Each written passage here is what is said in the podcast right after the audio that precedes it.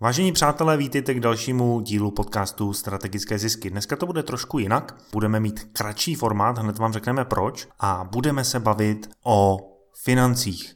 A já jsem Václav Kraňák a tam je... Martin Mikláš. Dobrý den, prajem. Ahoj. Čau Martine. Tak, Přátelé, my jsme se s Martinem bavili, co bychom v tom novém roce mohli vyzkoušet a dělat jinak. A došli jsme k tomu, že rozbijeme náš nahrávací formát a místo 30 minut zkusíme kratší formát. Jak si k tomu dospěl, Martine? Jak som k tomu dospiel, tak možno, že niektorí z vás, čo majú dobré uši, tak budú trošku počuť, že som mierne nachladnutý a ako náhle som zalahol v posteli, tak ja nie som ten typ, ktorý by ležal v posteli a tváril sa, že proste nemôže nič robiť. Tak som si našiel asi 200 podcastov, ktoré som si povedal, že si vypočujem. Takže som si ich tam zaradil do fronty. A jak som tie podcasty počúval, tak už po nejakých pár desiatkách tak máte odhad, OK, tento trvá 10 minút, tento trvá 30 minút, tento trvá hodinu 30 minút, tak som si ich tam rôzne preusporiadával, aby som mal striedavo dlhé a krátke podcasty a potom keď e, mal nastať ten jeden dlhý podcast, u ktorého som čakal, že bude trvať nejakú tú hodinku, tak zrazu mal napríklad iba 10-20 minút. Tak som si povedal, že to je dobrý nápad a po nejakých pár podcastoch, to ani ty Václav dokonca nevieš, ani v príprave som ti to nepovedal, som našiel ten prvý podcast úplne, vďaka ktorému to vzniklo, tak ten pán si povedal, že OK, v pondelok a v stredu, že vydá dlhé podcasty a potom, že v piatok bude vydávať vždycky jeden krátky podcast. Takže on mal taký formát na tom svojom kanále, že tam mal striedavo dlhé a krátke podcasty. Takže ja tým pádom, že som si to všetko nahádzal do fronty, tak som nevedel, že či je to podcast pondelok pondelka alebo z piatka samozrejme, tak to dlho vzad alebo vopred alebo ako to nazvať, ale som si povedal, že tak to je dobrý nápad a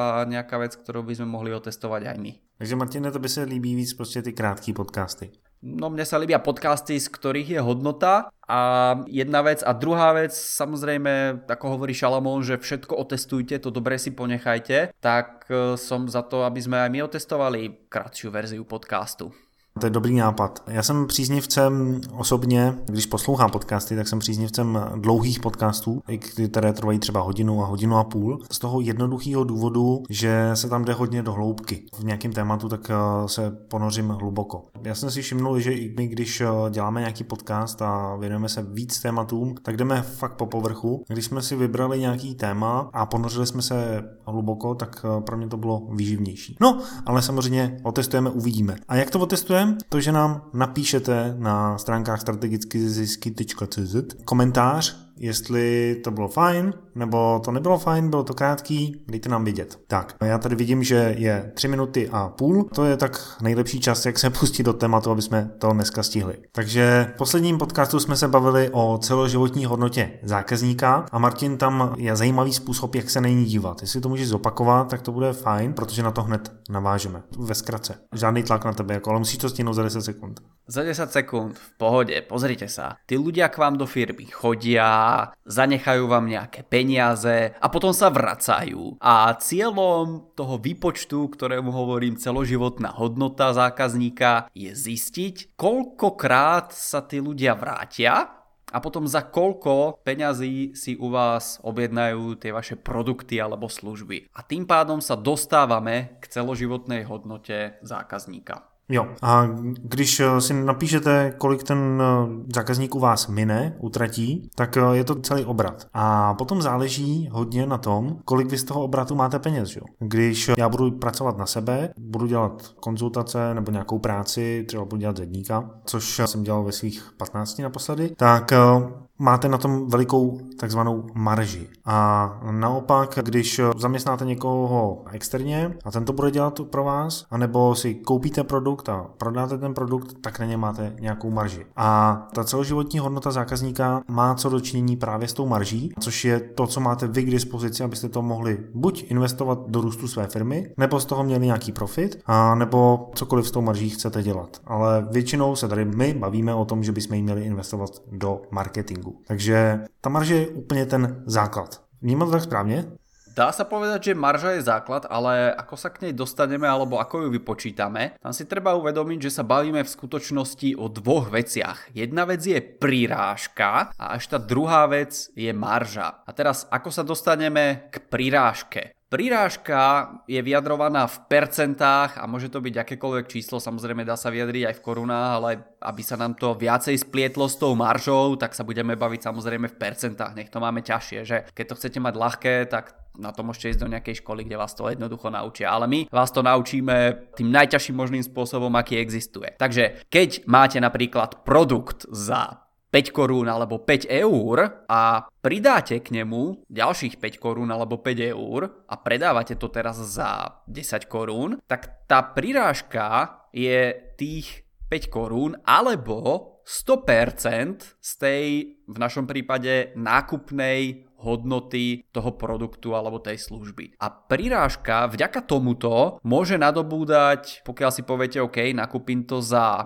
5 korún, dám tam prirážku 1000%, takže 1000% je 50 korún plus tých 5 korún nákupná cena, tak sa dostávam na 55 korún predajnú cenu. Takže tá prirážka môže byť akékoľvek, hovorím, percentuálne vyjadrené akékoľvek číslo. Ale teraz sa dostávame k druhému pojmu, s ktorým si prirážku ľudia často milia práve tú maržu. A marža nám hovorí o tom, že aké percento z tej predajnej ceny je to, čo na tom zarobím ja. Takže marža nikdy nemôže byť viacej ako 100%, pretože 100% je celá tá predajná cena toho produktu alebo tej služby. Takže pokiaľ sa bavíme o marži na tom 10 korunovom výrobku, ktorý som nakúpil za 5, tak tá marža je tam 50%. Pokiaľ sa bavíme napríklad o 50 korunovom, alebo nech to máme ľahšie, o 100 korunovom výrobku, ktorý som nakúpil za 10 korún, tak tá marža je tam 90% alebo tých 90 korún. Takže to je marža, ale tá marža nikdy nemôže byť viacej ako 100%, kdežto prirážka pri tom 100 korunovom produkte, ktorý som nakúpil za tých 10, tak tá prirážka je tam 900%, pretože som 9 krát navýšil hodnotu toho produktu. Takže to je základný rozdiel medzi prirážkou a maržou. Bolo to dosť komplikované? Jo, bylo to super komplikované. Tak my v Čechách tomu říkáme taky přidaná hodnota té přidážce, protože to je vlastně ta hodnota produktu a my k tomu přidáme hodnotu, ať už je ta hodnota dobrá nebo špatná, o tom se nebudeme bavit, ale naše hodnota k tomu je přidaná a tím pádem přirážka rovná se přidaná hodnota. Tenhle ten pojem je totiž i v daňovém přiznání České republiky, takže nevím, jestli na Slovensku děláte daňový přiznání. Jasné, daňové přiznání robíme a tým pádom sme podľa mňa prebrali maržu prirážku a ešte by sme to mohli uzavrieť, ako to vplýva na tú celoživotnú hodnotu zákazníka tak e, každý ten produkt alebo služba, čo predávate tomu vášmu klientovi, má nejakú hodnotu. Takže povedzme, že on každý mesiac u vás nakúpi nejaký ten produkt alebo nejakú službu za 10 tisíc, ktorej získanie vás stojí 5 tisíc, takže vy viete, že ten klient vám každý mesiac prinesie 5 tisíc a viete, že priemerne ten klient s vami ostane napríklad 10 mesiacov, alebo možno v inej firme 10 rokov. Takže keď s vami ostane 10 mesiacov, tak vy viete, že ten obchod, ktorý uzavriete na 10 tisíc s novým klientom v prvý mesiac má potenciál vám priniesť 10 podobných ďalších obchodov počas nasledujúceho obdobia. A to zase má výhodu, že vy viete lepšie pracovať aj s vašim marketingovým rozpočtom a nerozmýšľate o rozpočte iba v tom zmysle, že OK, dneska mi to prinesie 5000 korún, tak ja nemôžem dať viac ako 5000 korún do reklamy. Ale pokiaľ vy viete, že vám to tých 5000 korún prinesie 10 krát každý nový klient vo firme, tak viete, že do reklamy vďaka tomu môžete dať oveľa viacej, než firmy, ktoré rozmýšľajú tým primitívnym spôsobom to nazvime a pozerajú sa len na tú prvú transakciu. Super, tak to jsme stihli probrat marži a přirážku a jestli vás téma financí zajímá, tak určitě si poslechněte příští týden další vysílání, kde se budeme bavit o dvou způsobech, jak tu marži zvýšit a tím pádem zvýšit i zisk ve vašem podnikání. Bude to super. Zatím jděte na stránky strategickézisky.cz, napište nám, jestli ten krátký podcast se vám líbí a těšíme se na slyšenou za týden. Do počutia o týždeň, lajkujte, zdieľajte a komentujte.